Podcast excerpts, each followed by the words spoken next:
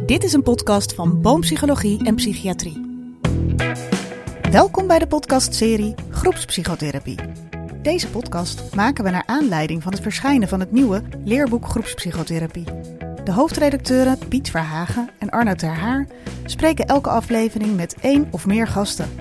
Zo laten ze diverse facetten van psychotherapie in groepen aan bod komen. De basishouding, dat hebben we ook in het, het leerboek gezet. Dat je heel erg open, nieuwsgierig uh, en niet veroordelend luistert. En, en het verhaal van de cliënten in de groep en, en van de groep gezamenlijk echt wil horen. Nou, welkom Salvatore en Frits. We zitten hier met uh, collega Piet, uh, mede hoofdredacteur van het leerboek Groepstherapie, aan tafel. Um, kunnen jullie eerst even zeggen wie jullie zijn voor de luisteraars? Ja, zeker. Dankjewel Arnoud.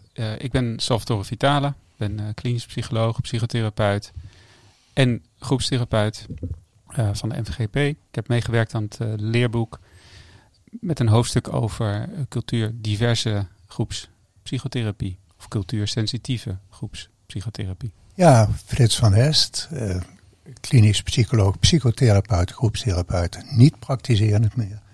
En ik heb gewerkt in een afdeling Phoenix die uh, vluchtelingen opving met uh, psychische problemen. Voordat we naar de, uh, het, het, thema van jullie bijdrage in het leerboek gaan, een hele algemene vraag. Waar word je enthousiast van als je denkt aan groepen, aan groepstherapie? Ja, voor mij was het een, een, een vanzelfsprekendheid eigenlijk. Van, ik, ik stond als beginnend therapeut van, uh, van te kijken dat alleen naar het individu werd gekeken. Ik, mijn achtergrond was sociale psychologie. Terwijl ik dacht, ja, alle mensen die, die zijn groepsdieren als het ware. En je, je kan ze niet behandelen zonder dat je het uh, hele kader van groepen uh, meeneemt in de behandeling en hen ook voorlegt van jongens hier met elkaar in een groep hebben een fantastische mogelijkheid om met elkaar te onderzoeken en te experimenteren hoe jullie ons uh, groepsleden ervaren en wat we kunnen voor, verbeteren in onze, in onze communicatie met elkaar. Daar is het bij mij begonnen. Salvatore? Ja, bij mij is het de, de, de, eerste groepen vond ik heel spannend om te geven. En, uh, maar naarmate ik meer vertrouwd raakte zelf als groepstherapeut, kan ik heel erg genieten van, van het, het, het, het, maken van een groep. En ook die, die eerste angst die je zelf zo kan voelen, ook als therapeut, om, om die bij heel veel mensen weg te nemen. En mensen te laten genieten van het onderdeel zijn van een groep, waarin je heel erg van elkaar kan verschillen, maar waar je ook heel veel herkenning in elkaar kan vinden en heel veel met elkaar kan delen. En dat als ik daar als groepstherapeut een rol in kan spelen, dat, dat maakt mij heel gelukkig eigenlijk. En enthousiast. En enthousiast, zeker. Mooi. Nou hebben jullie een hoofdstuk geschreven over de cultuursensitieve groepspsychotherapie. Een hele mond vol. Wat is dat eigenlijk? Ja, dat, dat, het is eigenlijk iets heel, heel breeds. Cultuur is van klein naar groot. Dus van, van je eigen cultuur die je meekrijgt vanuit je gezin of vanuit het dorp of de stad waarin je opgroeit. Subculturen waar je onderdeel van bent. Uh, maar ook uh, cultuur tussen, tussen landen, tussen bevolkingsgroepen. En cultuursensitieve groepstherapie gaat erover dat je daar rekening mee houdt en dat je daar sensitief voor bent in groepspsychotherapie. En hoe doe je dat, Frits? Hoe hou je rekening met die cultuurgebonden fenomenen waar Salvatore het net over had? Uh, ja, de, uh, ik heb de overstap gemaakt van groepstherapie zonder cultuursensitief te zijn, zeg maar, naar wel cultuursensitieve groepstherapie. En er was een plotselinge overgang van de ene wet, werkzetting naar de andere. En uh, wat me onmiddellijk opviel was de, de rol van de therapeut die totaal anders werd. De bejekening van die vluchtelingen naar de therapeut toe, die hem ofwel totaal bewonderden of uh, verguisden omdat ze hem zagen als uh, vertegenwoordiger van het systeem. Uh, en ook vanuit hun eigen achtergrond hiërarchische verschillende verhoudingen met die therapeut aangingen. Dat, dat, dat, dat, was een geweldige ervaring eigenlijk om daarmee aan de slag te gaan. En ben jij, Frits, jij bent dus vooral begonnen die diversiteit in het werken met vluchtelingen. Ja, dat klopt. klopt ja, ja. ja. Geldt dat ook voor jou? Of is jouw ervaring met diversiteit en anderen? Mijn ervaring is daarin heel divers, juist. Ehm, eh, de- ik heb ook ervaring met, met de doelgroep vluchtelingen, maar ik vind het juist ook heel belangrijk. Daar is de diversiteit juist heel zichtbaar. Ik denk dat het heel belangrijk is om als groepstherapeut en als cultuursensitieve groepstherapeut ook juist sensitief te zijn voor de kleine verschillen die soms heel veel kunnen betekenen in de groep. Als je ervan uitgaat dat je met een groep van acht mensen zit, wil je heel sensitief zijn voor de verschillende achtergronden van mensen. En of het dan gaat over hun cultuur, maar het kan ook gaan over hun geloof, hun sociale klasse, gender en, en ideeën over hun eigen genderidentiteit, maar ook over die van anderen. En daar wil je sensitief voor zijn. En dat wil je allemaal meenemen in wat er speelt in de groep. En daar wil je ook vooral met elkaar over in gesprek kunnen gaan op een hele prettige en respectvolle manier. He- he- he- Heb je een voorbeeld bij de hand? Nou ja, een voorbeeld is, en dat is bijvoorbeeld ook de casus die we in het, in het leerboek hebben beschreven, waarin het gaat over een reguliere ambulante eh, groepspsychotherapie, waarbij eigenlijk de diversiteit gaat over, nou ja, eh, andere culturele achtergrond. Iemand die eh, met het gezin gevlucht is uit Irak, die in een groep zit met mensen waarbij genderidentiteitsissues spelen, waarbij hele specifieke sociale klassen binnen Nederland eh, speelt.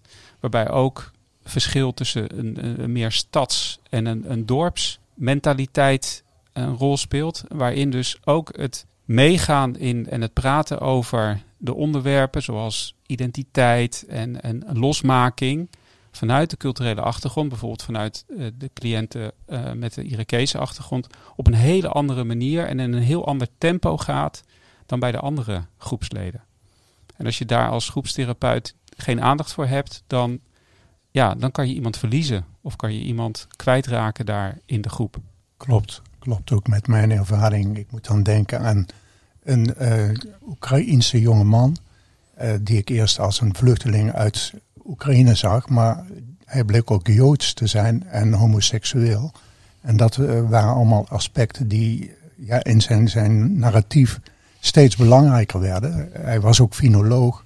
En dan kom je ook weer op een ander aspect misschien van die cultuursensitieve groepstherapie dat je ook moet realiseren welke plek krijgen mensen niet alleen in deze groep. Hoe ga ik om met de mensen in deze groep en hoe gaan we met elkaar om, maar wat als na de groep, als ze in, in, in, de, in de grote groep van de maatschappij komen. Ja, dat, dat, dat vind ik altijd een van de fascinerende dingen ervan. Hè? Dat je, je, je hebt dan dus ook meteen de, de samenleving, de, de maatschappij in, in de groep. En, en, en de problemen waar mensen dan mee komen, de psychisch-emotionele problemen, hun communicatieproblemen, weet ik wat, krijgt ineens een, een kleur, een invulling, een, een extra dimensie, door- doordat die maatschappij ineens levendig in de groep aanwezig is.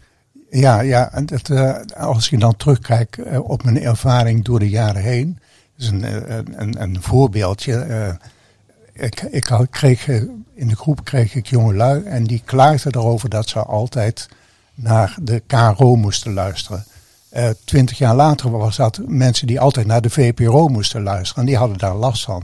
Dat zie je toch op een klein niveau hoe dat meespeelt. hè. Ja, ja, precies. Nou ja, maar eh, ik, ik, ik, ik vraag me af, ik ben benieuwd hoe jullie daar nou naar kijken. Want wij zijn natuurlijk als groepstherapeuten natuurlijk toch wel heel, heel erg, denk ik soms, toch gefocust op het, het psychische, emotionele, het probleem waarvoor mensen dan komen. Ook al is dat dan in de ruimte van de groep. Maar, maar werken jullie dan ook met die maatschappelijke dimensie? Ja, Juist, ik denk dat je daar niet omheen komt. En over de positie, als het gaat over eh, minderheidsgroepen. En dat hoeft niet altijd met cultuur te maken te hebben. Maar je moet wel de positie van, van hoe die minderheidsgroep in onze maatschappij is weten. Of in ieder geval naar vragen hoe zij dat ervaren. Maar moet je nagaan, als je dus in een cultuursensitieve groep met, met heel veel verschillende culturen zit, dan, dan speelt daar sociaal, economisch, politi- politiek, historisch, religieuze achtergrond van de cultuur die iemand meebrengt eh, mee in de groep. Maar ook nog eens de, de, de ideeën daarover in, in de maatschappij waar ze nu in zitten. Als mensen gevlucht zijn, waarbij dus gewoon heel veel extra dimensies een rol spelen.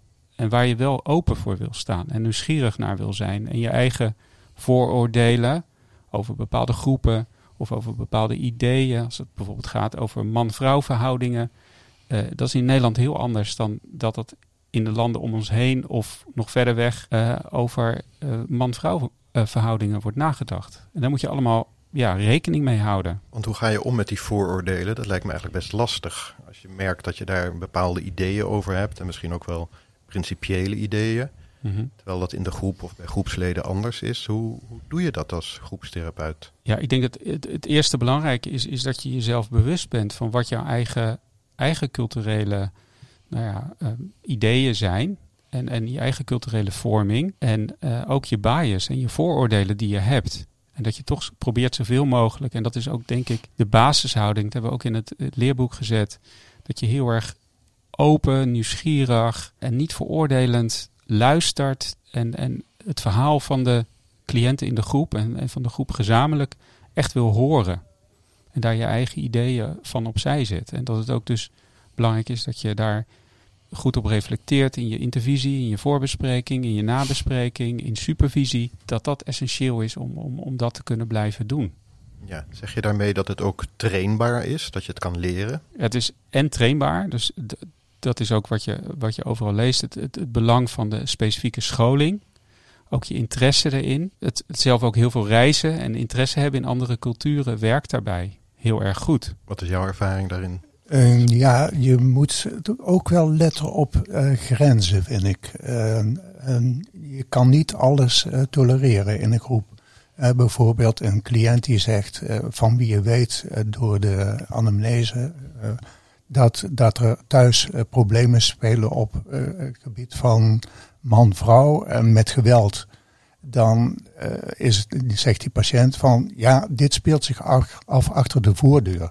Daar kunnen we het niet over hebben. En ik, als therapeut vind ik het een essentieel onderwerp. De oplossing in dit geval bestond dat we eerst als individueel en daarna met de relatie van die meneer gesproken hebben. Waarna toch het onderwerp bespreekbaar werd in de, in de groep. Uh, maar dus je moet niet onmiddellijk ingaan op een uh, statement van dit is mijn cultuur en daar kom je niet aan. Helder, helder, ja. Piet, heb jij nog een vraag? Nou, misschien, misschien hebben jullie uh, uh, nog een take-home message. Hè? Dat is, bij een podcast hoort een take-home message. Dus, ja, wat zou je, je adviseren? Ik heb er zeker wel één. Ja, ik, ik, ik denk dat gedeelte heb ik al gezegd. Maar ik denk dat toch echt het belangrijkste is dat je, dat je er interesse in hebt. En dat je daar nieuwsgierig naar bent, open voor staat.